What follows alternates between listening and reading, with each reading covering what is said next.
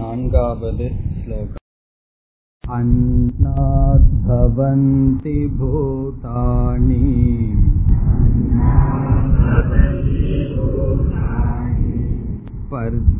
पर्जन्यातन्न सम्भवः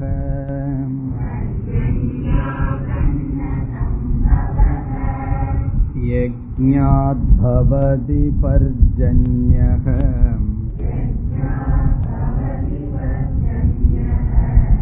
यज्ञकर्मसमुद्भवः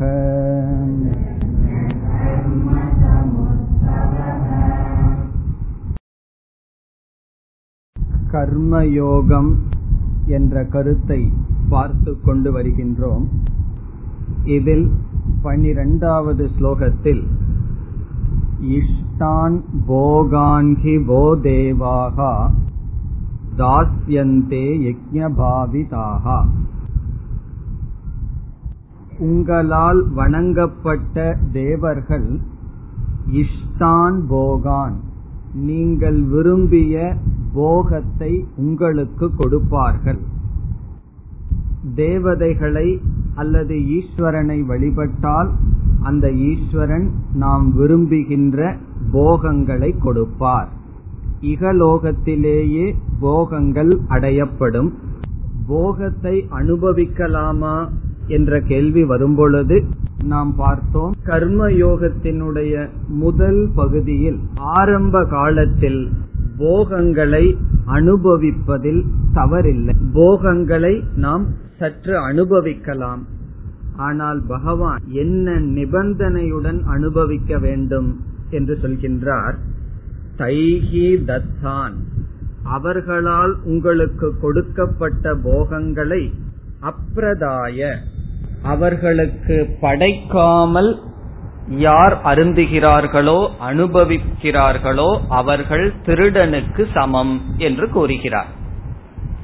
இங்கு நாம் பார்த்தோம் காமிய கர்மத்தை செய்வதில் தவறில்லை. போகத்தை அனுபவிக்கும் பொழுது பிரசாத புத்தியாக இறைவனிடமிருந்து வந்ததாக அனுபவிக்க வேண்டும். இரண்டாவதாக நாம் பார்த்தது பகிர்ந்து அதை நாம் அனுபவிக்க வேண்டும். ஷேரிங் தானம் செய்து போகத்தை அனுபவிக்க வேண்டும். பிறகு இறைவனுடைய பிரசாதமாக அனுபவிக்க வேண்டும். ஏற்கனவே பார்த்துள்ளோம் தர்மப்படி போகத்தை அனுபவிக்க வேண்டும். இதனுடைய பலன் என்னவென்றால் நாளடைவில் அந்த போக பொருள்களில் வைராகியத்தை ஒருவன் அடைவான். ஆரம்ப காலத்தில் போகத்தை அனுபவிப்பதில் தவறு இல்லை. பிறகு அடுத்த ஸ்லோகத்தில் நாம் பார்த்தோம். யார் யாகங்கள் செய்து மீதியை அருந்துகிறார்களோ அவர்கள் எல்லா பாபங்களிலிருந்தும் விடுதலை அடைகிறார்கள். இங்கு பாபம் என்றால் வேதாந்தத்திற்கு தடையாக இருக்கின்ற அனைத்திலிருந்தும் விடுதலை அடைகிறார்கள். பிறகு யார் ஆத்ம காரணாத் பஜந்தி தனக்காகவே சமைக்கிறார்களோ அவர்கள் பாபத்தை சமைக்கிறார்கள் என்று பகவான் கூறினார். பிறகு அடுத்த ஸ்லோகத்தில் நாம் ஆரம்பித்தோம். ஜெகத் சக்கர பிரவர்த்தக ஹேதுகு கர்மயோக என்று பார்த்தோம். இதுவரை கர்மயோகத்தை மோக்ஷத்துக்கு காரணமாக முதல் படியாக பேசிய பகவான் இந்த உலகம் முறையாக நடைபெற வேண்டும் என்றாலும் மனிதர்கள் கர்மயோக வாழ்க்கையை பின்பற்றி இருந்தால்தான் சமுதாயத்தில் அமைதி நிலவும் அல்லது சமுதாயம் சீராக நடைபெறும் என்று கூறுகிறார்.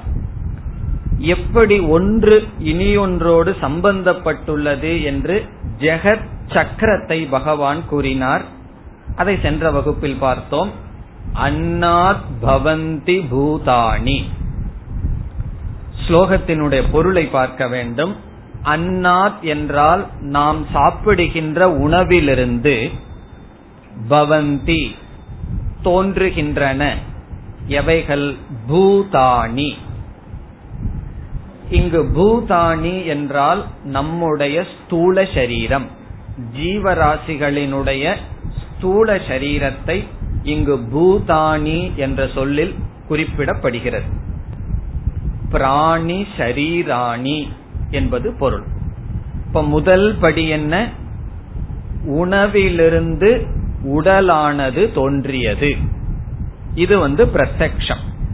இதை நம்ம எப்படி பார்த்தோம்? உடலானது உணவை சார்ந்து இருக்கிறது. அஞ்சு படி நம்ம சென்ற வகுப்பில் பார்த்தோம். அதனுடைய முதல் படி என்ன? பூதங்கள் அல்லது நம்முடைய சரீரங்கள் உணவை சார்ந்து இருக்கின்றது. எப்படி ஒன்றை ஒன்று சார்ந்து இருக்கிறது என்று பகவான் இங்கு பேசுகிறார். அதை அன்னத்திலிருந்து ஆரம்பிக்கின்றார். அன்னாத் பவந்தி பூதானி. இதுல நமக்கு சந்தேகம் இல்லை. விளக்காசிரியர் என்ன சொல்கிறார்கள்? பிரத்யக்ஷம் என்று சொல்லிவிடுகிறார்கள். பிரத்யக்ஷம்னா என்ன? நம்முடைய அனுபவ சித்தம். நம்முடைய அனுபவத்தில் நன்கு தெரிகிறது. இந்த உடல் உணவை சார்ந்து இருக்கிறது. உணவு இல்லை என்றால் இந்த உடல் நடைபெறாது வளராது இருக்காது. இனி அடுத்ததாக என்ன சொல்றார் பகவான்? பர்ஜன்யாத் அன்ன சம்பவக. பர்ஜன்யம் என்றால் மழை ரெயின் பர்ஜன்யாத் என்றால் மழையிலிருந்து அன்ன சம்பவக. உணவானது தோன்றுகிறது. அன்னம் என்றால் உணவு சம்பவக என்றால் தோற்றம். உணவு எப்படி உற்பத்தி ஆகிறது என்றால் பர்ஜன்யார் மழையிலிருந்து ஃப்ரம் ரெயின் ஃபுட் உணவானது தோன்றுகிறது. இதுவும் பிரத்யக்ஷம். இதுல நமக்கு சந்தேகம் இருக்குமோ? இதுலயும் நமக்கு சந்தேகம் கிடையாது. இந்த இரண்டும் ஒன்றை ஒன்று சார்ந்துள்ளது என்பது அனுபவ சித்தம். இதை நாம் சென்ற வகுப்பில் இரண்டாவது படியாக எப்படி பார்த்தோம்? அன்னமானது மழையை சார்ந்து இருக்கிறது என்று பார்த்தோம். இதோடு இரண்டு ஒன்றை ஒன்று எப்படி சார்ந்திருக்கிறது என்று பார்த்தோம். முதலில் உடல் அன்னத்தை சார்ந்து இருக்கிறது என்று பார்த்தோம். இரண்டாவது அன்னம் எதை சார்ந்து இருக்கின்றது? மழையை சார்ந்து இருக்கிறது. அத பகவான் எப்படி கூறினார்? உணவிலிருந்து உடல்கள் தோன்றின. பிறகு உடலை பற்றி பேசவில்லை. உணவு எதிலிருந்து தோன்றின? மழையிலிருந்து தோன்றின. இனி இரண்டாவது வரி. மழை எப்படி வருகின்றதாம்? பவதி பர்ஜன்யக. பர்ஜன்யக மழையானது தோன்றுகிறது. எதிலிருந்து? யஜ்ஞத்திலிருந்து யஜ்ஞத்திலிருந்து மழையானது தோன்றுகிறது.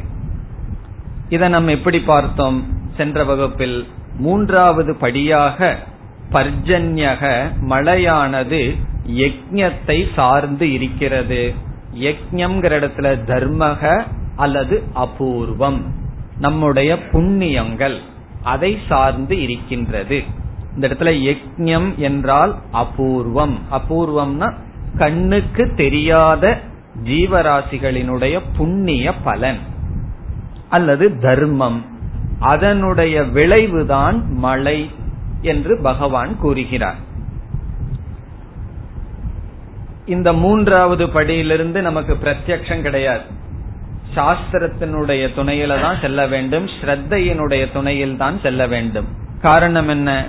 மழை வர்றதுக்கு நம்ம எதை காரணமா பார்க்கிறோம்? மேகத்தை தான் பார்க்கிறோமே தவிர புண்ணியம் தான் போய் மழைய பெய்ய வச்சிட்டு இருக்குதுங்கிறது நம்ம கண்ணுக்கு முன்னாடி தெரியாது.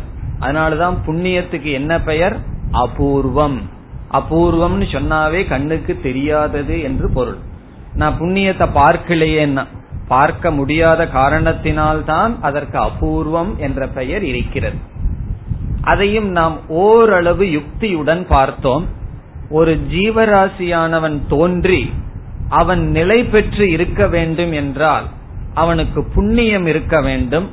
அவனுடைய உடல் நிலை பெற வேண்டும் என்றால் புண்ணியத்தினுடைய பலனாக சரீரத்தோடு அவன் இருக்கின்றான்.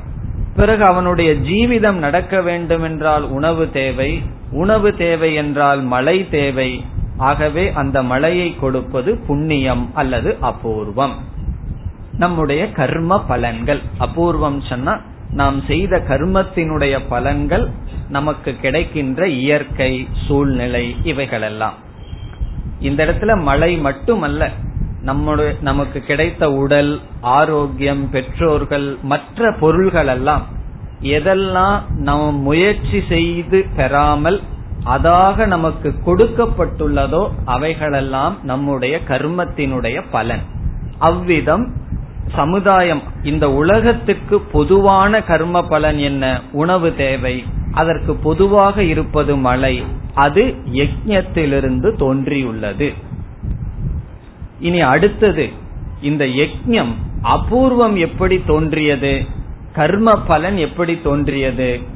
யஜ்ய கர்ம சமுத்பவக யஜ்யமானது கர்மத்திலிருந்து தோன்றியது. யஜ்யம் என்றால் புண்ணியம் அபூர்வம் அது செயலிலிருந்து தோன்றியது. அதையும் பார்த்தோம்.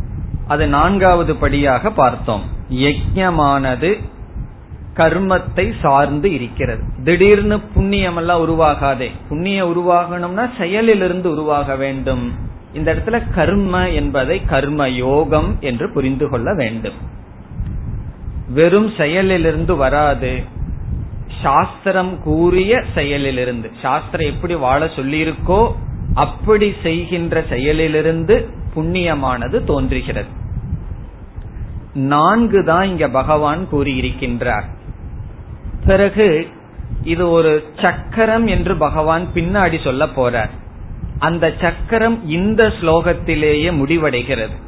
அடுத்த ஸ்லோகத்தை கர்ம எப்படி வந்ததுன்னு சொல்ல போறார். இருந்தாலும் அந்த சக்கரத்திற்குள் வராது. இந்த சக்கரமானது எப்படி முடிவடைகிறது என்றால் செயல் எதிலிருந்து வர முடியும்? என்றால் நம்முடைய உடலிலிருந்து தான் செயல் வர முடியும். நம்மளுடைய உடலிலிருந்து செயல் வருகிறது. கர்மமானது உடலை சார்ந்து இருக்கிறது. அதான் போர்ல நம்ம போட்டிருக்கோம். அன்னத்திலிருந்து உடல் உடலிலிருந்து கர்மம் வருகிறது. கர்மத்திலிருந்து யஜ்யம் யஜ்யத்திலிருந்து மலை மலையிலிருந்து அன்னம். இவ்விதம் சக்கரமானது ஜெகத் சக்கரமானது இருந்து கொண்டு வருகிறது. இனி அடுத்த ஸ்லோகத்தில் என்ன சொல்ல போறார்? இந்த கர்மத்தை பற்றி சில விசேஷம் சொல்ல போறார். சக்கரமானது பேசப்பட போவதில்லை. இந்த ஸ்லோகத்திலேயே ஜெகத் சக்கரமானது முடிவடைகிறது. இதில் எப்படி ஒன்றை இனி ஒன்று சார்ந்திருக்கின்றது என்று நமக்கு தெளிவாக விளங்குகிறது. முதல் இரண்டு பிரத்யக்ஷம். அதற்கு பிறகு சாஸ்திரத்தினுடைய துணையில் மற்ற கருத்துக்களை புரிந்து கொள்கின்றோம். இப்ப முழுமையாக பார்த்தால் உடல் உணவை சார்ந்து இருக்கிறது. தலைகீழ வர்றோம். உணவானது மழையை சார்ந்து இருக்கிறது. மழையானது யஜ்யத்தை அபூர்வமான புண்ணியத்தை சார்ந்து இருக்கிறது. புண்ணியமானது கர்மத்திலிருந்து வருகிறது. கர்மமானது உடலிலிருந்து வருகிறது. இவ்விதம் இந்த ஜெகத் சக்கரமானது சுழன்று கொண்டு இருக்கின்றது. இதில் வந்து கர்ம யோகம் ஒருவன் செய்யவில்லை என்றால் சக்கரம் நிகழாது. பிறகு சமுதாய ஸ்திதியானது நடைபெறாது. சமுதாயத்தில் அமைதி இல்லை ஸ்திதி இல்லை என்றால் சமுதாயம் டோட்டல் அமைதி இல்லைனா இண்டிவிஜுவல் தனியான மனிதனுக்கு முன்னேற்றமோ அமைதியோ இருக்காது. ஆகவே இங்கு பகவான் பொதுவாக அர்ஜுனனுக்கு என்ன சொல்றார்? கர்மயோகம் என்பது தர்மக தாரணாத் எது இந்த உலகத்தை காப்பாற்றுகிறதோ ஆதாரமாக இருக்கிறதோ அந்த தர்மமே கர்மயோகம்.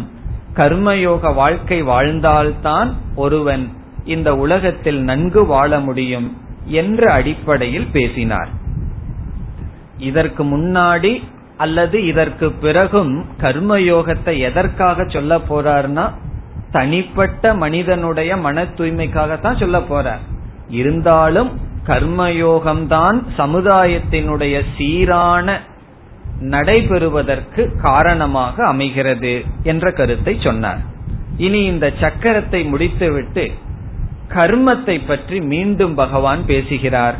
இந்த கர்மம் எப்படி வந்தது? காரணம் என்னவென்றால் கர்மம் புண்ணியத்தை கொடுக்கும்னு சொல்லிட்டோம். எந்த கர்மம் புண்ணியத்தை கொடுக்கும்? எந்த கர்மம் பாபத்தை கொடுக்கும்? இந்த கர்மம் புண்ணியத்தை கொடுக்குங்கிறது யார் நிச்சயம் செய்வது என்ற சந்தேகம் வரும் பொழுது அடுத்த ஸ்லோகத்தில் பகவான் கர்மத்தை பற்றி பேசுகின்றார் பதினைந்தாவது ஸ்லோகம் कर्म ब्रह्मोद्भवम् विद्धि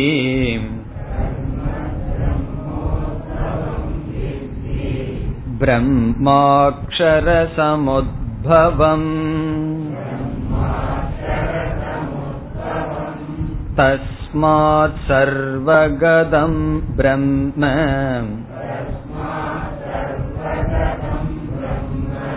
नित्यं यज्ञे प्रतिष्ठितम्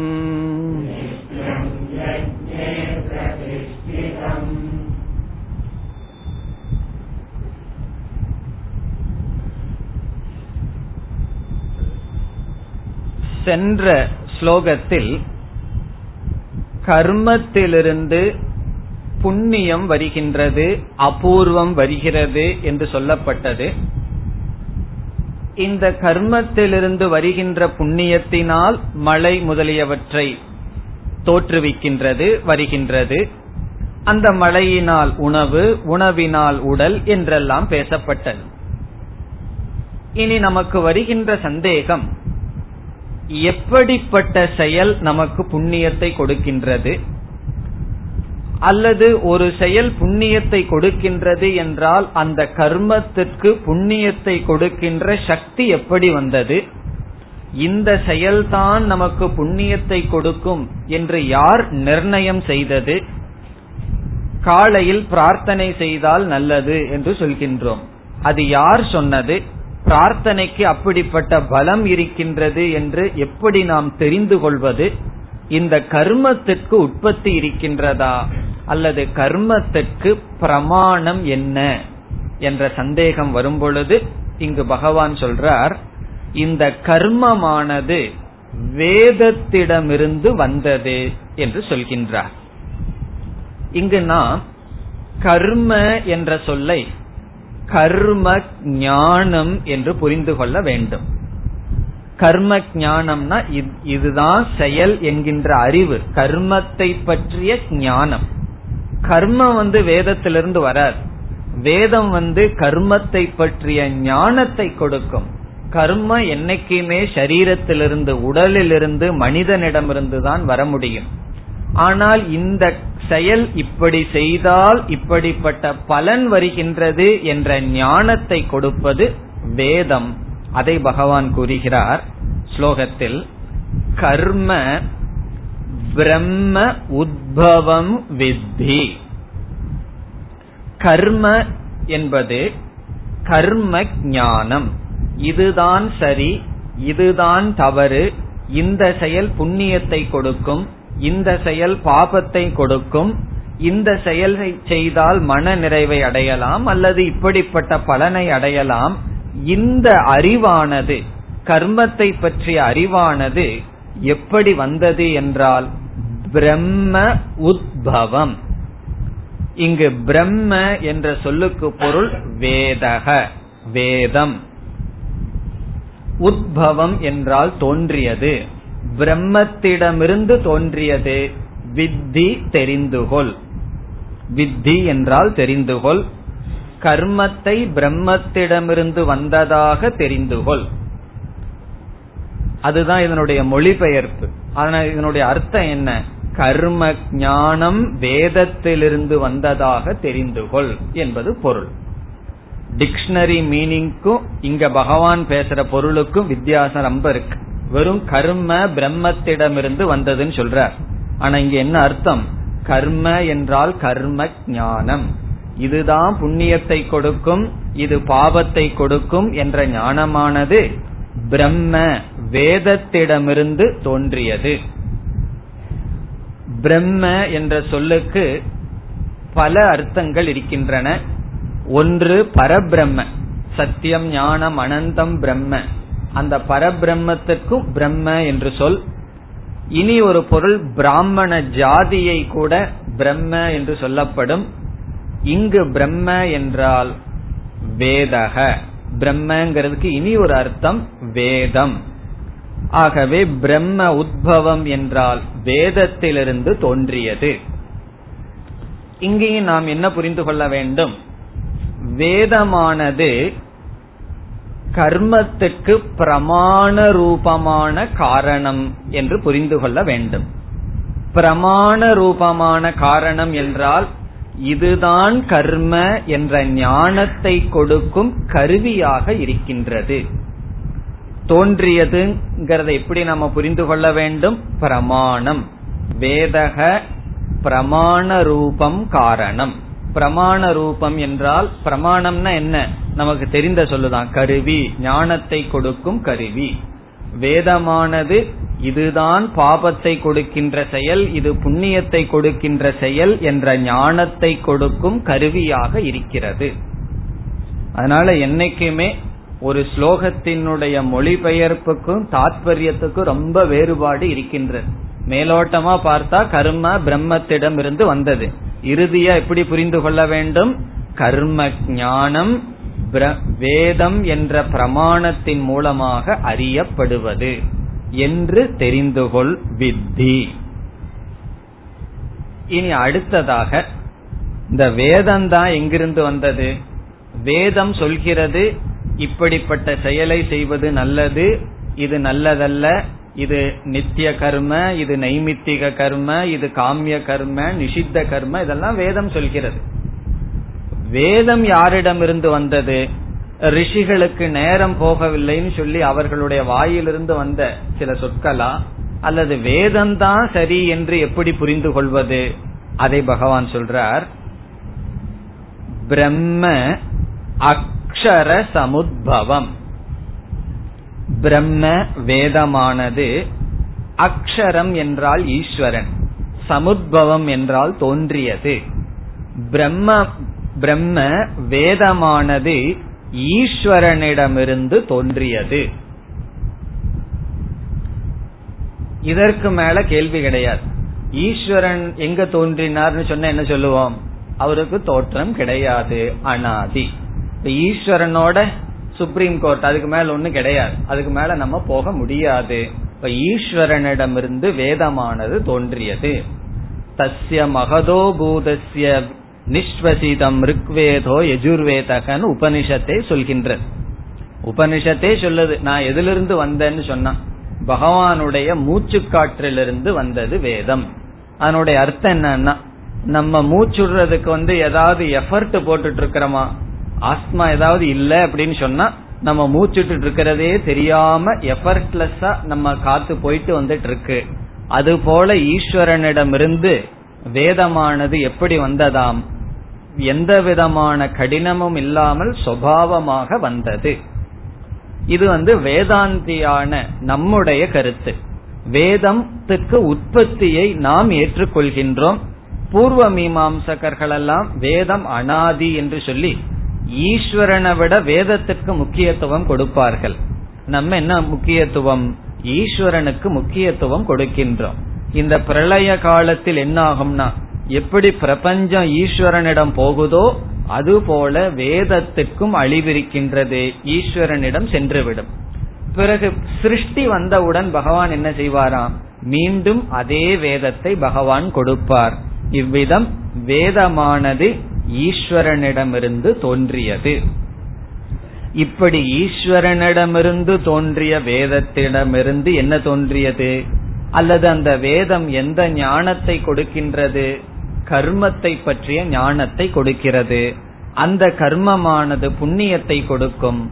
புண்ணியத்திலிருந்து மழை இப்படிப்பட்ட ஜெகத் சக்கரத்திற்கு மூலமாக இருப்பவர் கடைசியில் ஈஸ்வரன். ஈஸ்வரனிடமிருந்து வேதம் வேதத்திலிருந்து கர்ம ஞானம் என்று துவங்குகிறது. இந்த ஸ்லோகத்தை வந்து சக்கரத்துக்குள்ள சேர்த்த முடியாது. சக்கரம் தனியாக இருக்கின்றது. மீண்டும் கர்மத்தை பற்றிய விசேஷமானது இங்கு பேசப்பட்டது. வேதமானது ஈஸ்வரனிடமிருந்து வந்தது என்று சொன்ன காரணத்தினால் வேதத்துக்கு இனி ஒரு அடைமொழி இருக்கின்றது அபௌருஷேயம் என்ற ஸ்டேட்டஸ் தன்மையானது வேதத்திற்கு வருகின்றது. பௌருஷேயம் என்றால் புருஷ மதி கிருதம் மனிதனுடைய புத்தியில் தோன்றியதற்கு பௌருஷேயம் என்று பொருள். அபௌருஷேயம் என்றால் மனிதர்களுடைய புத்தியினால் தோன்றாதது என்று பொருள். அதில் என்ன பெரிய விசேஷம்? மனிதர்களுடைய புத்தியில தோன்றுனா இருக்கட்டுமே என்று சொன்னால் மனிதனுடைய புத்தியில ஏதாவது தோன்றினால் அதில் பலவிதமான குறைகள் இருக்கும். ஆனால் நம்முடைய புத்தியில் தோன்றாமல் ஈஸ்வரனிடமிருந்து வந்தால் எந்த விதமான குறைகளும் இருக்காது. ஆகவே அபௌருஷேயம் என்றால் குறையற்றது என்பது பொருள். மனிதனுடைய புத்தியில இருக்கின்ற குறைகள் மனிதனுடைய புத்தின்னு சொன்னா வேதமானது சப்த ரூபமா இருக்கு. அது வந்து நமக்கு உபதேசம் பண்ணுது. அதே இது ஒரு மனிதன் தன்னுடைய புத்தியில் இருந்த அறிவை உபதேசம் செய்தால் பலவிதமான குறைகள் வரலாம். அதுலயும் சாஸ்திரத்துல சொல்லுவாங்க என்னென்ன குறைகள் எல்லாம் வரலாமா? பௌருஷேயத்துவ தோஷம் என்னென்னு சொன்னா முதல் தோஷமானது பிரமக பிரமகன்னு சொன்னா மிஸ்டேக் தவறு. ஒருவர் வந்து நமக்கு அட்வைஸ் பண்றார். வேதம் வந்து நமக்கு அட்வைஸ் பண்ணுது உபதேசம் பண்ணுது.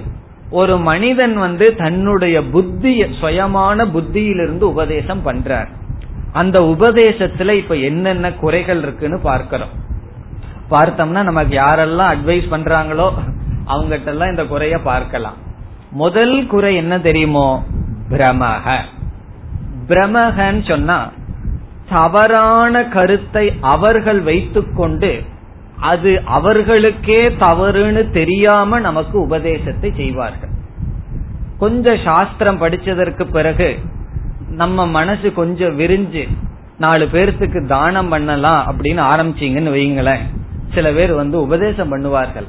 அவங்க அவங்க தான் இப்போ சம்பாரிச்சுக்கணும் போய் மற்றவங்களுக்கெல்லாம் கொடுக்க கூடாதுன்னு உபதேசம் செய்வார்கள். அல்லது நம்ம ஏதாவது நல்ல காரியம் பண்ண போனா அதெல்லாம் செய்யக்கூடாதுன்னு ரொம்ப சீரியஸா உபதேசம் செய்வார்கள். அவர்களை சொல்லி தவறு கிடையாது. காரணம் என்ன என்னவென்றால் பிரமக. அவர்கள் நிச்சயம் செய்து விட்டார்கள் இதுதான் சரின்னு. ஒரு தவறான கருத்தை எடுத்து இதுதான் சரின்னு நிச்சயம் பண்ணி அவர்கள் வந்து நம்மளைய தப்பான வழியில எடுத்து செல்லணுங்கிற ஆசை இல்லை. நிச்சயம் செய்தார்கள். அவர்களுடைய உபதேசத்தை கேட்டு செயல்பட்ட எப்படி இருக்கும்னா அப்படிப்பட்ட குறை வேதத்தில் இல்லை.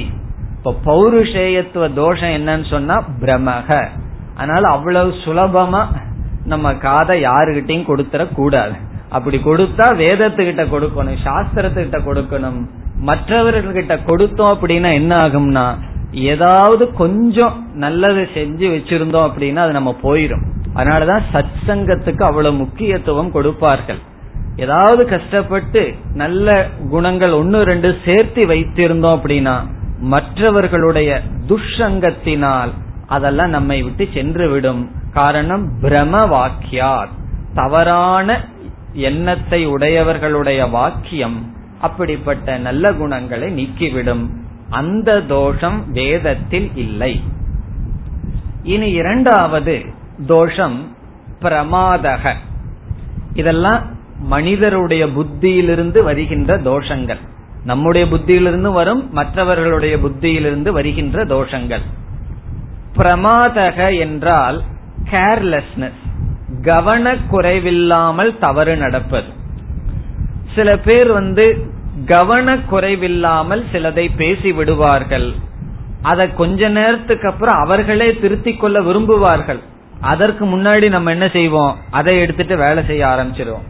ஆகவே பிரமாதக பௌருஷேயத்துவ தோஷக. பிரமாதகன கவனக்குறைவாக செய்து விடுதல். வேதத்துல பை சான்ஸ் ஒரு சான்ஸ் கவனக்குறைவாக ஒரு வார்த்தையும் வேதமானது பேசாது. நம்ம காலையிலிருந்து சாயந்தரத்து வரைக்கும் பேசுற வார்த்தைகள் எவ்வளவு வார்த்தைகள் கவனக்குறைவா பேசியிருக்கோம் அப்படின்னு சொன்னா ஒரு ஒரு கணக்கு எடுத்தோம்னா எவ்வளவு வார்த்தை வரும்? ஒரு நூறு வார்த்தை பேசியிருந்தோம்னா நூறு சொல்ல முடியாது. ஒரு பத்தாயிரம் வார்த்தைன்னு சொல்லணும். பத்தாயிரம் வார்த்தை பேசியிருந்தோம்னு சொன்னா அது ஒன்பதாயிரம் வார்த்தை கவனக்குறைவோட தான் பேசியிருப்போம். அவ்வளவு சிந்திக்காமல் அவசரமாக பேசியிருப்போம். அந்த வார்த்தைகள் நமக்கு உபதேசமான வார்த்தைகள் அல்ல. அப்படி கவனக்குறைவாக வேதத்தில் வார்த்தைகள் கிடையாது. முழுமையாக நம்பலாம். மூன்றாவது பல தோஷங்கள் சொல்வார்கள். நம்ம நாலு தான் பார்க்க போறோம். ஒன்று பிரமக. இரண்டாவது பிரமாதக. மூன்றாவது கரண அபாடவக கரண அபாடவக என்றால் கண் இருக்கின்றது. அந்த கண்ணுக்கு தோஷமானது வரும். கேட்ராக்ட்னு சொல்றமே. அப்படி கண்ணுக்கு தோஷம் இருந்தால் பார்க்கிற பொருள் எப்படி இருக்குமா? அந்த தோஷத்தோடு தான் அந்த பொருளை நாம் பார்க்க முடியும். அப்படி கரணம் என்றால் நம்முடைய மனம் புத்தி இவைகள் அபாடவக என்றால் இயற்கையாகவே தோஷத்துடன் கூடியது. அல்லது பல சமயங்களில் வாங்கின உடனே மிஸ்டேக்கா ஓடும் தெரியுமோ? மேனுபேக்சர் மிஸ்டேக்னு சொல்லுவாங்க. அது ப்ராடக்ட் செய்யும் பொழுதே தப்பா செய்து விடுவார்கள். அப்படி நம்முடைய கரணத்திலேயே சிலதெல்லாம் நம்மால கிரகித்து கொள்ள முடியாது. அந்த தவறு வரும். அப்படிப்பட்ட கரணத்திலிருந்து வர்ற வார்த்தையை எடுத்துக்கொண்டால் அது பிரமாணம் அல்ல. அது மூன்றாவது தோஷம் பௌருஷேயத்துவ தோஷம். புருஷனுடைய புத்தியிலிருந்து மனிதனுடைய புத்தியிலிருந்து வருகின்ற தோஷம். இனி நான்காவது விப்ரலிப்சா. விப்ரலிப்சா என்றால் திட்டம் செய்தே மற்றவர்களை ஏமாற்றுகின்ற புத்தி. அது மனிதருக்கு இருக்குமே தவிர வேதத்துக்கு கிடையாது. விப்ரலிப்சா என்றால் கண்ணி. பிளான் பண்ணியே சிந்தித்தே நாம தவறாக அவனுக்கு இதை எடுத்து சொல்ல வேண்டும். என்கின்ற புத்தியானது மனிதனிடம் இருக்கின்றது. அப்படிப்பட்ட இன்டென்ஷன் புத்தியானது வேதத்துக்கு இல்லை. இப்ப வேதம் வந்து நம்ம தவறான வழியை காட்டுறதுனால வேதத்துக்கு என்ன பிரயோஜனம்? வேதத்துக்கு ஒரு பிரயோஜனம் இல்ல. மனிதனுக்கும் பிரயோஜனம் இல்லை. ஆனா அவர்கள் அப்படி செய்யலாம். தவறான வழியை காட்டுவது தெரிந்தே திட்டமிட்டே காட்டுவது சகுனியை போல தெரிந்தே திட்டமிட்டே மற்றவர்களுடைய வாழ்க்கையை நாசப்படுத்துவது. இதெல்லாம் என்னன்னா மனிதனுடைய புத்தியிலிருந்து வருகின்ற உபதேசத்தில் இருக்கின்ற குறைகள். பௌருஷேயத்துவ தோஷங்கள். இனி அபௌருஷேயம்னு என்ன அர்த்தமா? இப்படிப்பட்ட தோஷம் எந்த இடத்துல இல்லையோ அது அபௌருஷேயம். அது ஒரே ஒரு இடம் சாஸ்திரம் அல்லது வேதம். ஆகவே இங்க இங்க பகவான் என்ன சொல்றார்? இந்த வேதமானது ஈஸ்வரனிடமிருந்து பிரம்ம அக்ஷர சமுத்பவம். இப்படி சொல்றதிலிருந்து பகவான் என்ன சொல்ல விரும்புகிறார் என்றால் முழுமையான ஸ்ரத்தையுடன் வேதத்தை அணுக வேண்டும். எந்த விதமான சந்தேக புத்தியும் இருக்கக்கூடாது. நம்ம மற்றவர்களுடைய சொல்ல கேட்டு சந்தேகப்பட்டு பட்டு அந்த சந்தேக புத்தியோடையே வேதத்துக்குள்ள போவோம். நம்பிக்கை இல்லாமல் வேதத்தை அணுகுவோம். அப்படி அல்ல. வேதம் சந்தேகம் இல்லாமல் வேதத்தை நாம் அணுக வேண்டும். காரணம் குறையற்றது. அப்படி குறையற்ற வேதமிட வேதத்திடமிருந்து எந்த ஒரு கர்மம் சொல்லப்பட்டதோ அந்த கர்மத்திடமிருந்து நிச்சயமாக புண்ணியம் என்ற பலன் உண்டு. பிறகு ஜெகத் சக்கரமானது நடைபெறும். இது முதல் வரி. இனி இரண்டாவது வரியில சொல்றார் தஸ்மாத் சர்வகதம் பிரம்ம. தஸ்மாத் ஆகவே. ஆகவே என்றால் என்ன? வேதமானது ஈஸ்வரனிடமிருந்து வந்திருக்கின்றது என்ற காரணத்தினால் இந்த வேதம் சர்வகதம்.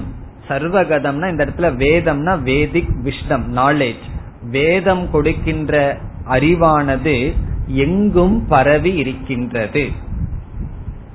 வேத அறிவானது எல்லா இடத்திலும் பரவி இருக்கின்றது. அதனுடைய அர்த்தம் என்னன்னா வேதத்தினுடைய அடிப்படையில் தான் உலகமானது நடைபெற்று கொண்டு இருக்கின்றது. இப்படி எல்லா இடத்திலும் இருக்கின்ற வேதமானது எந்த இடத்தில் வேதம் பிரதிஷ்டை அடைகின்றது தன்னுடைய இருப்பை அடைகிறது என்றால் நித்தியம் நித்தியம் என்றால் எப்பொழுதும் யக்ஞே யக்ஞத்தில் நம்முடைய வாழ்க்கையில் வழிபாட்டில் இந்த இடத்துல யக்ஞம்னா வர்ஷிப் நம்முடைய வழிபாட்டில் அல்லது செயல்களில் கர்மத்தில் பிரதிஷ்டிதம். பிரதிஷ்டிதம் என்றால் இருக்கின்றது என்று பொருள். இதனுடைய தாற்பயம் என்னவென்றால் நம்முடைய வாழ்க்கையானது வேதத்தினுடைய அறிவினால்தான் நடைபெற வேண்டும். அப்பொழுதுதான் வைதிக வாழ்க்கை ஆகின்றது. இல்லை என்றால் மிருகத்தனமான வாழ்க்கை.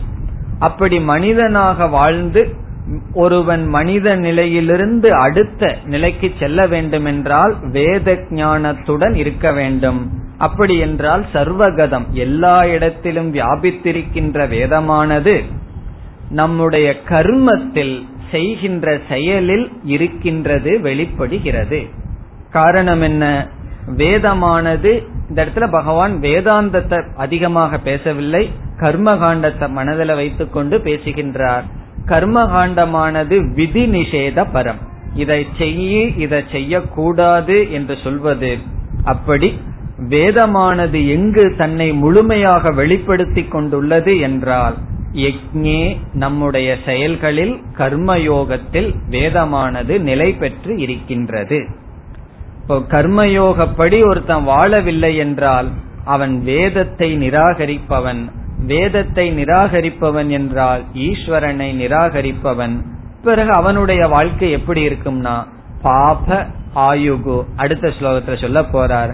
பயனற்ற வாழ்க்கையாக அமையும் என்று சொல்ல போகின்றார் இனி பதினாறாவது ஸ்லோகம் ஏவம் பிரவர்த்திதம் சக்கரம்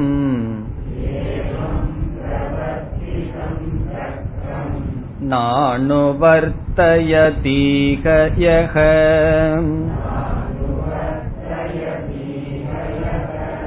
अघायुरिन्द्रिया रामः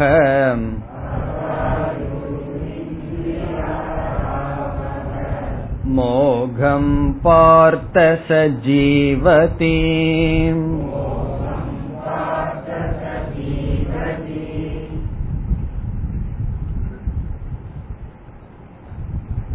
இந்த ஸ்லோகத்தில் கர்மயோகத்தை பகவான் முடிக்கின்றார்.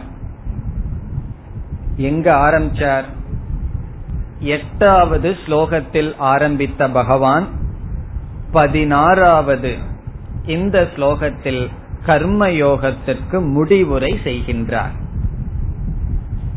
இனி அடுத்த ஸ்லோகங்களில் வேறு கர்மயோக சம்பந்தமானவே வேறு சில கருத்துக்கள் வர இருக்கின்றது. இதோடு கர்மயோகமானது முடிவுரை அடைகின்றது. எப்படி முடிக்கின்றார் பகவான்? ஏவம். இவ்விதம் ஏவம் என்றால் இவ்விதம். பிரவர்த்திதம் சக்கரம். பிரவர்த்திதம் என்றால் நடைபெற்று கொண்டிருக்கின்ற அல்லது பிரவர்த்திதம் என்றால் உருவாக்கப்பட்ட பிரவர்த்திதம் என்றால் நடைபெற்ற உருவாக்கப்பட்ட என்னால் அர்த்தம். என்ன இங்க பகவான் தானே பேசுகின்றார். பகவானால் உருவாக்கப்பட்ட சக்கரம். இந்த ஜெகத் சக்கரமா சக்கரத்தை யக எவனொருவன் ந அணுவர்த்தயதி பின்பற்றவில்லையோ. இக இங்கு மனித லோகத்துல இருந்துட்டு மனித சரீரத்தை எடுத்துட்டு இந்த மனித சரீரத்தை கொண்டு இங்கு சொன்ன வாழ்க்கை முறையை எவன் பின்பற்றவில்லையோ? எக எவனொருவன் ந அனுவர்த்தயதி நான் சொன்னபடி வாழவில்லையோ? பகவான் எப்படி பேசுகின்றார்? பகவானுடைய பேச்ச கேட்கணும் என்றால் எப்படி கேட்க முடியும்? வேதம்தான் பகவானுடைய சொல். வேத சொன்னபடி ரொம்ப சுருக்கமா சொல்ல வேண்டும் என்றால் தர்மப்படி தர்மப்படி எவன் ஒருவன் வாழவில்லை என்றால். இப்ப எல்லாம் என்ன பேசிக்கிறார்கள்? நேர்மையா வாழ முடியாது. நேர்மையா ஒருத்தன் வாழ்ந்தான்னா உனக்கு பொழைக்க தெரியல. இப்படி எல்லாம் பேசிக்கொண்டு இருக்கிறார்கள். பகவான் என்ன சொல்றார்? யார் இந்த தர்மப்படி வாழ்க்கையை அமைத்துக் கொள்ளவில்லையோ? அவர்களுக்கு லட்சணம் சொல்ல போற அவர்களை பகவான் என்ன சொல்றாருன்னு பார்ப்போமே. யார் என்னால் உருவாக்கப்பட்ட சக்கரத்தை அணுவர்த்தையதி தொடரவில்லையோ பின்பற்றவில்லையோ அவர்களுடைய வாழ்க்கையை என்ன சொல்றார்? அகாயுகு. இனி அவர்களை விளக்கிறார் பகவான். அப்படிப்பட்டவர்கள் யாரா? யார் கர்மயோக வாழ்க்கையை மேற்கொள்ளவில்லையோ தர்மப்படி அவர்களுடைய வாழ்க்கையை அமைத்துக் கொள்ளவில்லையோ அவர்களெல்லாம் யார்? மூன்று அடைமொழி சொல்றார். ஒன்று அகாயுகு. அகம் என்றால் பாபம். ஆயுகு என்றால் ஜீவனம் லைஃப். இதனுடைய அர்த்தம் என்ன? பாப ஜீவனக. பாபமான வாழ்க்கையை உடையவர்கள் பாபிகள் என்று சொல்ற. அகாயுகு என்றால் பாபமான வாழ்க்கையை வாழ்ந்து வருபவர்கள். அது எப்படி பகவான்னால சொல்ல முடியும்? பாபமான வாழ்க்கையை வாழ்கிறார்கள்னு சொல்லி. ரெண்டு பாதை இருக்கின்றது. ஒரு பாதை நம்ம போய் சேர வேண்டிய இடத்துக்கான பாதை. ஒருவன் வந்து அந்த பாதையில போகவில்லை. அங்க இருக்கிறது ரெண்டே பாதை. எவன் ஒருவன் இந்த பாதையில் போகவில்லையோ வேறு பாதையில் போயிட்டு இருக்கான்னா வேற எந்த பாதையில போக முடியும்? இருக்கின்ற இனியொரு பாதையில தான் போக முடியும். அப்படி யார் தர்மப்படி வாழவில்லையோ என்றால் அவர்கள் வாழ்ந்து கொண்டிருக்கும் பொழுது எப்படி வாழ்வார்கள்? அதர்மப்படிதான் வாழ்ந்தாக வேண்டும். என்ன இருக்கிறதே ரெண்டு வாழ்க்கை. தர்மம் அதர்மம். சில பேர் சொல்லுவார்கள் கொஞ்ச நேரம் தர்மம் கொஞ்ச நேரம் அதர்மம். இதெல்லாம் எது சௌரியமோ அது செஞ்சுக்கலாம். அதெல்லாம் கிடையாது. தர்மப்படி முழுமையாக யார் வாழ்கிறார்களோ அப்படி வாழாதவர்கள் எப்படி வாழ்வார்கள்? அதர்மப்படி வாழ்வார்கள். அப்ப அவங்களுடைய வாழ்க்கை என்ன பகவான் சொல்றார்? அகாயுகு அகம்னா பாபம். பாபமான ஜீவிதத்தை உடையவர்கள். அவர்களுடைய வாழ்க்கை வந்து பயனற்றதாக இருக்கும். எதற்காக இந்த சரீரத்தை எடுத்திருக்கிறோமோ அதனுடைய பலனை அவர்கள் அடைய மாட்டார்கள். இந்த சரீரத்தை எடுத்துட்டு பாவமும் பண்ணலாம் புண்ணியமும் பண்ணலாம். போகத்தையும் அனுபவிக்கலாம் மோட்சத்தையும் அனுபவிக்கலாம். இந்த சரீரம் தான் ரெண்டுக்கு சமமா இருக்குமே நான் போகத்தை அனுபவிக்கிறேனே மோட்சத்தை அனுபவிக்கவில்லையேன்னு சொன்னா அதற்கு ஒரு உதாரணம் சொல்லப்படுகிறது. காட்டுவாசிகள் மரத்தை எடுப்பார்கள். எதற்குன்னு சொன்னா அவர்கள் சமைப்பதற்காக. அவர்களுக்கெல்லாம் ஒன்னும் தெரியாது விவரம் தெரியாது. அதுல வந்து ஒரு ஸ்லோகத்துல சொல்லப்படுகிறது இந்த மலையில் இருந்து கொண்டு இருக்கின்ற பெண்கள் மரங்களை எடுத்து சமைப்பதற்கு பயன்படுத்துவார்களாம். அதில் மரத்தை எடுக்கும் பொழுது சந்தன மரமும் சேர்ந்து அவர்கள் எடுப்பார்கள். இது சந்தன மரம் எல்லாம் அவர்களுக்கு தெரியாது. அதை எடுத்து என்ன செய்வார்களாம்? அவர்களுடைய சமைப்பதற்கு பயன்படுத்துவார்களாம். சந்தன தரு காஷ்டம் இந்தனம் குருதே. சந்தன மரத்தை எடுத்துக்கொண்டு எப்படி அது சமைப்பதற்கு பயன்படுத்தினால் அந்த மரத்திலிருந்து பிரயோஜனத்தை அடையறோம். ஆனா என்ன பிரயோஜனத்தை அடையலாம்? அதுல இருந்து சந்தனத்தை எடுத்தா அதுல முழு பிரயோஜனத்தை அடையறோம். அதை சமைக்கிறதுக்கு பயன்படுத்தினா எப்படி அது பிரயோஜனமோ? அது போல இந்த சரீரம்ங்கிறது சந்தன மரக்கட்டை போல. இத போகத்துக்கு பயன்படுத்தினா சந்தன மரக்கட்டையை எப்படி சமைப்பதற்கு பயன்படுத்துவதற்கு சமம்? இது யோகத்திற்கு மோக்ஷத்திற்கு பயன்படுத்தினா அதை சந்தனத்துக்கு பயன்படுத்தினா அது அதுக்கு தானே பயன்படுத்தணும். அதற்கு சமம். அவ்விதம் இந்த ஜீவிதம் இருக்கே வாழ்க்கை அது ஒண்ணுதான். அந்த வாழ்க்கையை எப்படி வேண்டுமானாலும் பயன்படுத்தலாம். இங்கு பகவான் சொல்றார் கர்மயோகப்படி ஒருவனுடைய வாழ்க்கை இல்லை என்றால் அது எப்படின்னா அகாயுகு பாப ஜீவனக. பிறகு அவர்கள் எப்படி இருப்பார்களாம்? அவர்களுடைய வாழ்க்கை பாபத்தை உருவாக்க பயன்படும். அல்லது உருவாக்கி கொண்டு இருப்பார்கள். இந்திரியா ராமக இந்திரியா ராமக என்றால் இந்திரிய சுகங்களை அனுபவித்துக் கொண்டு இருப்பார்கள். ஆராமக என்றால் ஸ்போர்ட்ஸ் விளையாடுதல். இந்திரியா ராமக என்றால் இந்திரிய சுகங்களிலேயே காலத்தை கழிப்பார்கள். அதற்கு மேல வந்து அவர்களுக்கு ஒன்று இருக்கிறதே தெரியாது. எப்ப பார்த்தாலும் இந்திரிய சுகத்திற்கான விஷயங்களை சேர்ப்பதில் அனுபவிப்பதிலேயே காலம் நடைபெற்று வரும். ஒன்னா சாப்பிடுறது இல்ல டிரெஸ் இல்ல மற்ற விஷயமான இந்திரிய சுகங்களிலேயே அவர்களுடைய காலமானது இருக்கும். பிறகு அந்த வாழ்க்கைய பகவான் வர்ணிக்கிறார். இது இந்திரியா ராமகன இந்திரியங்களிலேயே அவர்கள் மூழ்கியவர்களாக இருப்பார்கள். மோகம் பார்த்த ச ஜீவதி மோகம் என்றால் விருதா பயனற்றது யூஸ்லெஸ் அப்படின்னு அர்த்தம். மோகம். மோகம்னா டெல்யூஷன் மயக்கம். இது மோகம் க. மோகம் என்றால் பயனற்றது. எட்டி மரம் காயாதிருந்தென்ன காய்த்து பயன் என்ன ஏதோ ஸ்கூல்ல படிச்சிருக்கிறோம் அல்லவோ? சொல்லுவார்கள் மரத்துக்கு எட்டி மரம்னு ஒன்னு இருக்கான் அது ஒரு பிரயோஜனம் இருக்காதான் அதுல இருந்து பழமும் வராது நிழலும் வராது ஒன்னும் கிடையாதாம்.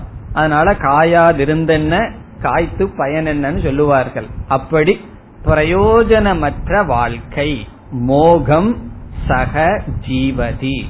ஜீவதினா வாழ்றான். அவனுடைய வாழ்க்கை எப்படி இருக்குமா? பயனற்ற வாழ்க்கையாக இருக்கும். ஹே பார்த்த ஹே அர்ஜுன.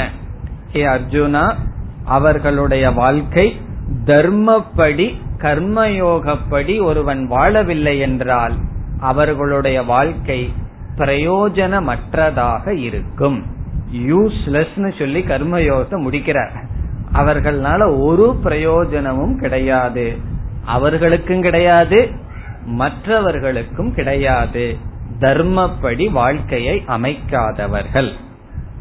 அகாயுகு அவர்கள் வந்து பாபத்தை உண்டு செய்பவர்கள் இந்திரிய விஷயங்களிலேயே சுகித்து இருப்பவர்கள் பயனற்ற வாழ்க்கை வாழ்பவர்கள். அப்படி ஒரு அர்த்தம். அல்லது அவர்களுடைய வாழ்க்கையை மோகம் ஜீவதின பயனற்றதாக்கிறார் பயனற்றதாக ஆக்கி கொள்கிறார்கள். வாழ்க்கைங்கிறது ஒரு பெரிய கிஃப்ட் அது நமக்கு தெரியறதே இல்லை. எத்தனையோ இது பகவான் நமக்கு கொடுத்திருக்காரு. இந்த லைஃப் ஒன்னு இருக்கே அது ஒரு பெரிய நமக்கு கொடுத்த ஒரு பரிசு. அதனுடைய வேல்யூ நமக்கு தெரிவதில்லை. ஒரு ஒரு ஆர்டிக்கல்ல படிக்கும் பொழுது ஏழு வயசு பையனுக்கு வந்து கேன்சர் வந்திருக்கு. அவன் அவனுடைய அவனுடைய தந்தை வந்து அனுபவத்தை எழுதிட்டு வர்றார். அவனுடைய மனசு எப்படி இருந்தது? அவன் ரெண்டு ரெண்டு வருஷம் கூட இருக்க முடியாத நிலை. அவன் தன்னுடைய தந்தையிடம் ஒரு வார்த்தையை சொல்றான். அவன் சொல்றான் தந்தையே வாழ்வதே சுகம் என்று சொல்றான். Just to be alive is enough என்று சொல்கின்றான். அந்த ஒரு சின்ன மனதில் ஒரு என்ன உண்மையை கண்டுபிடிச்சிருக்கான்னு சொன்னா எனக்கு எதுவுமே வேண்டாம். லைஃப் இஸ் எனஃப்னு சொல்றான். வாழ்க்கையே போதும். அதுக்கு மேல ஒண்ணு வேண்டான்னு சொல்றான். அது எப்ப தெரியுதுன்னா வாழ்க்கை இனிமேல் இல்லை அப்படிங்கிற அப்பதான் தெரியுது. அதே போல எண்பது வயசுல தெரியும். சில பேர்த்துக்கு அப்பவும் தெரியாது. எண்பது வயசுல என்ன தெரியும்னா இவ்வளவு நாளா வேஸ்ட் பண்ணிட்டோம். அது தெரியறதுக்கா எண்பது வருஷம் வாழணும். அது ஆகவே மோகம் ஜீவதினா அவன் அதை வேஸ்ட் பண்ணிவிட்டான். அதாவது பயனற்றதாக்கி விட்டான் ஏதோ ஒரு காலத்திலேயாவது விழிச்சுக்கணும். அப்படி அவன் விழித்து கொள்ளவில்லை. ரொம்ப வருஷத்துக்கு அப்புறம் இதை இவ்வளவு நாளா வேஸ்ட் பண்ணிட்டேன்னு சொல்லி தெரியறதுனால என்ன பிரயோஜனம்? ஆகவே பகவான் சொல்றார் சில பேர் வேதாந்தத்துக்கு வந்ததுக்கு அப்புறம் சொல்லுவார்கள். இவ்வளவு நாளா வேஸ்ட் பண்ணிட்ட வேஸ்ட் பண்ணிட்டேன்னு சொல்லி வேஸ்ட் பண்ணி கொண்டு இருப்பார்கள் போனது போகட்டும். எப்பொழுது நமக்கு விழிப்பு வருகிறதோ அப்பொழுது தர்மத்தை விட்டு பிசகாமல் வாழ்க்கையை அமைத்துக் கொள்ள வேண்டும். இப்படி இல்லாதவர்களை பகவான் என்ன சொல்றார்? மோகம். பிரயோஜனமற்றதாக அவர்களுடைய வாழ்க்கை இருக்கிறது. இதோடு கர்மயோகமானது முடிவடைகிறது. நீ அடுத்த ஸ்லோகத்தில் பகவான் வேறு ஒரு கருத்துக்கு வருகின்றார். அதற்கு முன் கர்மயோகத்தை நாம் எப்படி பார்த்தோம்னு சுருக்கமாக ஞாபகப்படுத்தி கொள்ளலாம். இதுவரைக்கும் கர்மயோகம் கர்மயோகம் சொல்லி கடைசியில நம்மளே நினைச்சு பார்த்தா கர்மயோகத்தில் என்ன படிச்சோம் அப்படின்னா ஒன்னும் தெரிய மாட்டேங்குதே. படிச்ச மாதிரி இருக்கு கேட்ட மாதிரி இருக்கு. ஆனா ஒண்ணு தெரியலையேன்னு நமக்கு தோன்றலாம். அதனால கர்மயோகம்ங்கிற தலைப்புல என்னென்ன கருத்தை பார்த்தோம்? ரெண்டாவது அத்தியாயத்திலிருந்து போக ஆரம்பிக்கணும் நம்ம. எங்க ஆரம்பிக்க வேண்டும் என்றால் இரண்டாவது அத்தியாயத்தில் நாற்பத்தி ஏழாவது ஸ்லோகத்தில் ஆரம்பிக்கணும். அங்க என்ன சொன்னார் பகவான்? கர்மண்யேவ அதிகாரஸ்தே. அப்படின்னு ஒரு ஸ்லோகம். கேட்ட மாதிரி ஞாபகம் இருக்கோ? எப்பவோ கேட்டிருக்கோம். கர்மன்யேவ அதிகாரஸ்தேன்னு சொல்லி கர்மயோகத்தினுடைய விதை அங்கு இருந்தது. அங்கிருந்து இதுவரைக்கும் நம்ம சுருக்கமா வரப்போறோம். அங்க பகவான் என்ன சொன்னார்? சித்த சுத்தி மன தூய்மையை அடையும் வரை அர்ஜுனா உனக்கு கடமையை துறப்பதற்கு அதிகாரம் இல்லை. கர்மண்யேவ அதிகாரக. கடமையை செய்வதில் தான் உனக்கு தகுதி அதிகாரம்னு சொன்னார். அந்த ஸ்லோகத்தை ரெண்டு விதத்துல நம்ம பார்த்திருக்கோம். ரெண்டா பார்த்தோம். ரெண்டு கோணத்துல விசாரம் பண்ணோம். அதுல ஒரு கோணத்தை இப்ப பார்க்கின்றோம். அதாவது ஞானத்தில் கர்மத்தை துறப்பதில் உனக்கு அதிகாரம் தகுதி கிடையாது. காரணம் மன தூய்மை உனக்கு இல்லை. மன தூய்மை இருக்கிற வரை மன தூய்மையை அடையும் வரை நீ கர்மத்தில் தான் இருக்க வேண்டும். அதனால என்ன சொன்னாரு?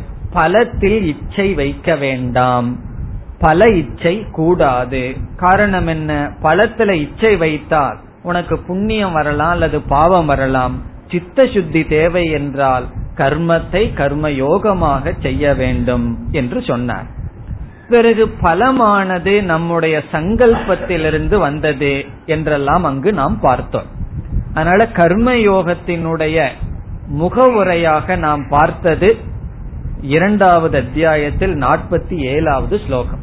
நீங்க வந்து ஒரு ஹோம்ஒர்க் மாதிரி பண்ணணும்னு விரும்பி கர்மயோகம்ங்கிற தலைப்பை எடுத்து அதை மட்டும் தனியா படித்து எழுதி புரிந்து கொள்ளணும்னு சொன்னா கர்மயோகத்துக்கு முகவுரையா அந்த இடத்துல நம்ம விளக்கமாக சில கருத்துக்களை பார்த்திருக்கோம்.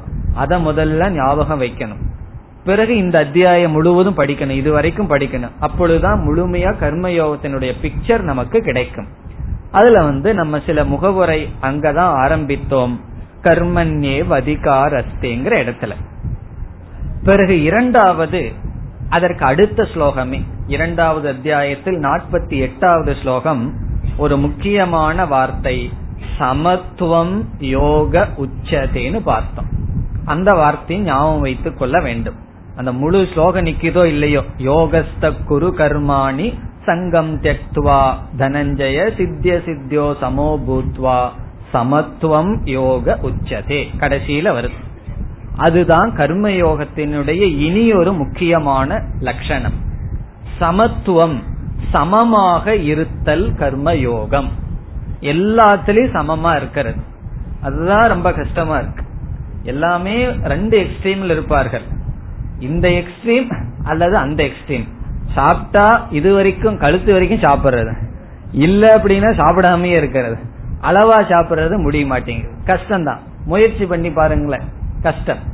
அப்படி கர்ம எதுலயுமே சமமா இருக்கிறது கடினம். மௌன விரதம் இருந்துடலாம். பேசாம வாயை கட்டிட்டு. பேச ஆரம்பிச்சோம்னா அது பாட்டுக்கு ஓடிட்டே இருக்கும். ஆனா அளவா பேசுறது முயற்சி பண்ணி பாருங்களேன். ரொம்ப கடினம். அப்படி எந்த ஒரு சாதனை எடுத்துக்கொண்டாலும் பேலன்ஸா நம்மால இருக்க முடியறதில்லை. எந்த ஒரு வேல்யூ எடுத்துட்டாலும் ஒன்னாத பின்பற்றதில்ல அல்லது அதை முழுமையா பின்பற்றி முழுமையான்னு சொன்னா அதனுடைய தாத்பரியத்தை புரிஞ்சுக்காம பின்பற்றி கொண்டிருக்கின்றோம் இதுல இது நம்மளுடைய அந்த கரணத்தினுடைய தோஷம். கர்ம யோகம்னா என்னன்னா எல்லாவற்றிலும் சமமாக இருத்தல். அதுதான் யோகம். நம்முடைய செயலில் சிந்தனையில் பேச்சில் எல்லாவற்றிலும் சமமாக இருத்தல். அந்த சமத்துவத்தை அடையறதான் கர்மயோகம் கர்மயோகத்தினுடைய லட்சணம். இனி அடுத்ததாக அதே அத்தியாயத்தில் ஐம்பதாவது ஸ்லோகத்தில் இனி ஒரு சொல்ல பார்த்தோம். யோக கர்மசு கௌஷலம். அதுவும் கர்மயோகத்துக்கான லட்சணம். ஐம்பதாவது ஸ்லோகம் இரண்டாவது அத்தியாயம். யோக கர்மசு கௌஷலம்னு பார்த்தோம். அங்க என்ன பார்த்தோம்னா பொதுவா கர்மமானது நமக்கு ராகத்வேஷத்தை கொடுப்பது. ஆனால் ராகத்வேஷத்தை கொடுக்கின்ற கர்மத்தை ராகத்வேஷத்தை நீக்குவதற்காக பயன்படுத்துவது கர்மயோகம்னு பார்த்தோம். கௌசலம்னு சொன்னா அறிவு திறன். இந்த கர்மயோகம்ங்கிறது என்னன்னா நம்ம பந்தப்படுத்துகின்ற செயலை பந்தப்படுத்தா பந்தத்திலிருந்து நீக்குவதற்கு பயன்படுத்தும் பொழுது அது கர்மயோகம் ஆகிறது. அந்த கருத்தை எல்லாம் அங்கு நாம் பார்த்தோம். பிறகு கர்மயோகத்தினுடைய பலன் ஐம்பத்தி இரண்டாவது ஸ்லோகத்தில் பேசப்பட்டது. அதுவும் ஒரு முக்கியமான ஸ்லோகம்னு பார்த்தோம். யதா தே மோக கலிலம் புத்திர் வெதிதரிஷ்யதி ததா கந்தாசி நிர்வேதம் ஸ்ரோத்தவ்யஸ்ய ஸ்ருதஸ்ய அந்த ஸ்லோகம். அதுல என்ன சொல்றார் பகவான்? கர்மயோகத்தினுடைய பலன் விவேக வைராகியம் அதுதான் அந்த ஸ்லோகத்தினுடைய சாரம். இந்த கர்மயோக வாழ்க்கையை வாழ்ந்தால் நமக்கு புத்தி வரும். புத்தி வரும்னு சொல்ல முடியாது. புத்தி இருக்கு அது பயன்படும். யாருக்குமே புத்தி இல்லாமல் இல்லை. அந்த புத்தியானது நமக்கு பயன் இல்லாமல் இருக்கின்றது. அந்த புத்தியில் ஒரு சக்தி வரும். இது நித்தியம் இது அனித்தியம்னு பிரித்து பார்க்கின்ற பிறகு அனித்தியமான வஸ்துவில் வைராகியம். அது நமக்கு அந்த வைராகியம்ங்கிற சொல் அங்க இல்லை. அதற்கு பதுவா நிர்வேதம்ங்கிற சொல்லி இருந்தது அங்கு. நிர்வேதம்னா வைராகியம் கேட்டதிலும் கேட்க போவதிலும் வைராகியத்தை அடைவாய். அதுதான் லட்சணம் கர்மயோக நம்ம எவ்வளவு தூரம் செய்து கொண்டு இருக்கின்றோம். சில பேர்த்துக்கு சந்தேகம் வரும். நான் கர்மயோகம் பண்ணிட்டு இருக்கிறேனா இல்லையான்னு சொல்லி. எப்படி தெரிஞ்சுக்கிறதுனா வைராகியம் நாளாக ஆக இன்க்ரீஸ் ஆகுதா? அல்லது வேதாந்தம் படிக்க படிக்க வைராகியம் குறைஞ்சிட்டு வருதா? சில சமயம் வேதாந்தத்துல வைராகியம் இன்க்ரீஸ் ஆயிரும். அப்படி இல்லாமல் எதுல வைராகியம் வர வர சமுதாயத்தில் போக்கிய வஸ்துவில வைராகியம் வர வர நாம் கர்மயோகம் சரியாக செய்து கொண்டு வருகின்றோம். அத பகவான் சொன்னார். இதெல்லாம் இரண்டாவது அத்தியாயத்தில் பேசிய கர்மயோக சம்பந்தமான கருத்துக்கள். இனி இந்த அத்தியாயத்திலும் பகவான் பேசினார். அதை நாம் அடுத்த வகுப்பில் ஞாபகப்படுத்திக் கொண்டு மேலும் செல்லலாம். ஓம் பூர்ணமத பூர்ணமிதம் பூர்ணாத் பூர்ணமுதச்சதே. பூர்ணஸ்ய பூர்ணமாதாய பூர்ணமேவாவசிஷ்யते ॐ शान्ति शान्ति शान्तिः